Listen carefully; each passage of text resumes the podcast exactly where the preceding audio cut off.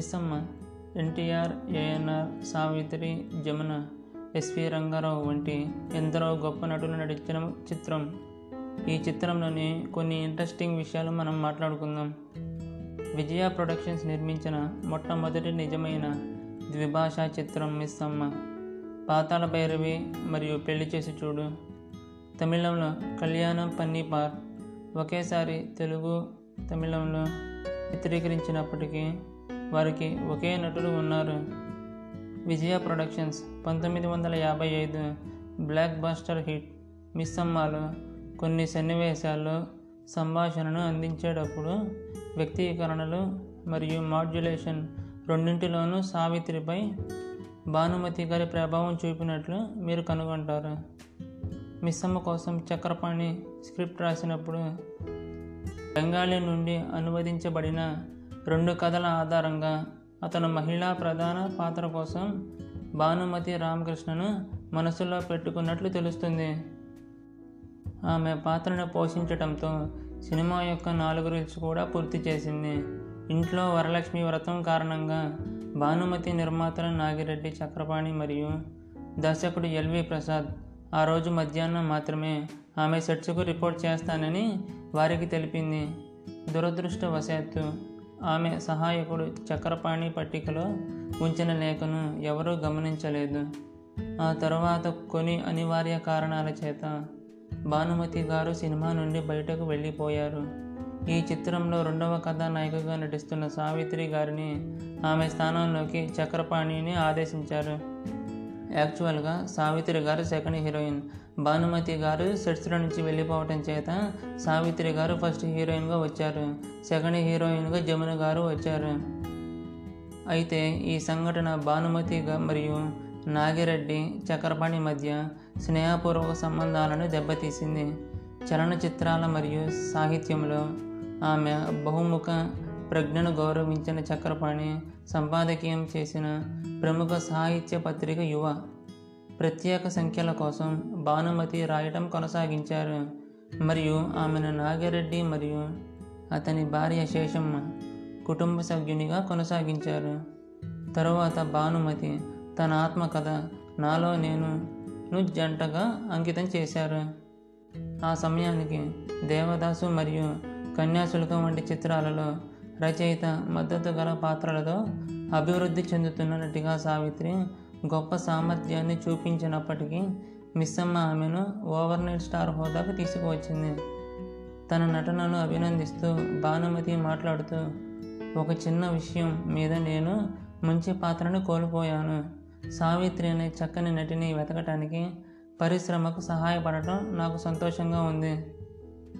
కథ పరిస్థితులు ఒక యువ క్రైస్తవ మహిళ మరియు ఒక హిందూ యువకుడిని జీవిత భాగస్వాములుగా వ్యవహరించడానికి ఉద్యోగాలలో దిగటానికి స్థానిక జమీందారు నడుపుతున్న ఒక గ్రామ పాఠశాలలో తన పెద్ద కుమార్తె పేరు మీద పదహారు సంవత్సరాల క్రితం తప్పిపోయిన ఆమె నాలుగు సంవత్సరాల వయసులో తప్పిపోయింది. జమీందార్ మేనలుడు తనను తాను డిటెక్టివ్గా మార్చుకుంటాడు. మరియు తప్పిపోయిన కుమార్తె కోసం వెతుకుతున్నాడు. జమీందార్ యొక్క రెండవ కుమార్తెకు సంగీతం నేర్పడానికి వచ్చిన యువ క్రైస్తవ మహిళ జమీందార్ తప్పిపోయిన కుమార్తె. తప్ప మరెవరో కాదని వెల్లడైన తర్వాత ఈ చిత్రం కుటుంబం కలయికలో ముగుస్తుంది. తారాగణం మరియు క్యూ. ప్రసాద్ తన నటీనటుల సన్నివేశాలను వారికి అందించడం ద్వారా వారి పనిని సులభతరం చేయటానికి ప్రసిద్ధి చెందారు. చక్రపాణి తన అద్భుతమైన స్క్రిప్ట్ పనితో ప్రసాద్ ఉద్యోగాన్ని సులభతరం చేశాడు.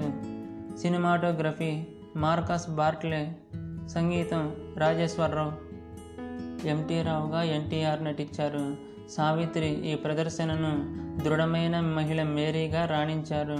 కామెడీ నటుడిగా కూడా తాను ఏ పాత్రను చేయగలనని నిరూపించడానికి మరియు విషాద శృంగార హీరోగా ముద్ర వేయబడకుండా ఉండటానికి ఏఎన్ఆర్ స్వచ్ఛందంగా డిటెక్టివ్ రాజు పాత్రను పోషించాడు.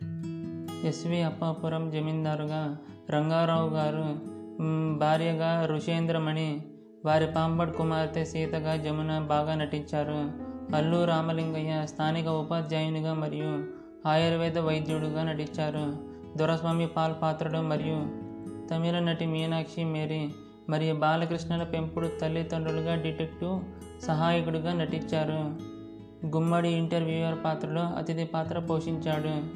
వీరు గాయకుడిగా రిలాంకం బిచ్చగాడు దేవయ్య రెండు ప్రసిద్ధ పాటలు పాడారు.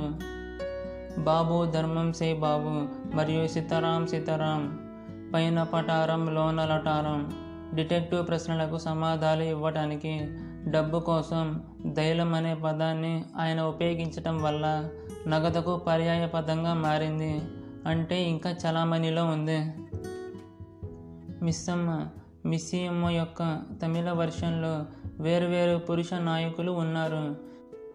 జమినీ గణేశన్ ఎన్టీఆర్ స్థానంలో తంగవేలు ఏఎన్ఆర్ స్థానంలో ఎంఎన్ వర్డ్స్మిత్ పింగళి నాగేందర్ రావు నానెల ఆదువారి మాటలకు అర్థాలే వేరులే. ఈ చిత్రం నుండి ఒక సాహిత్యంలో తెలుగు భాషలో ఒక ఈడియం అయింది.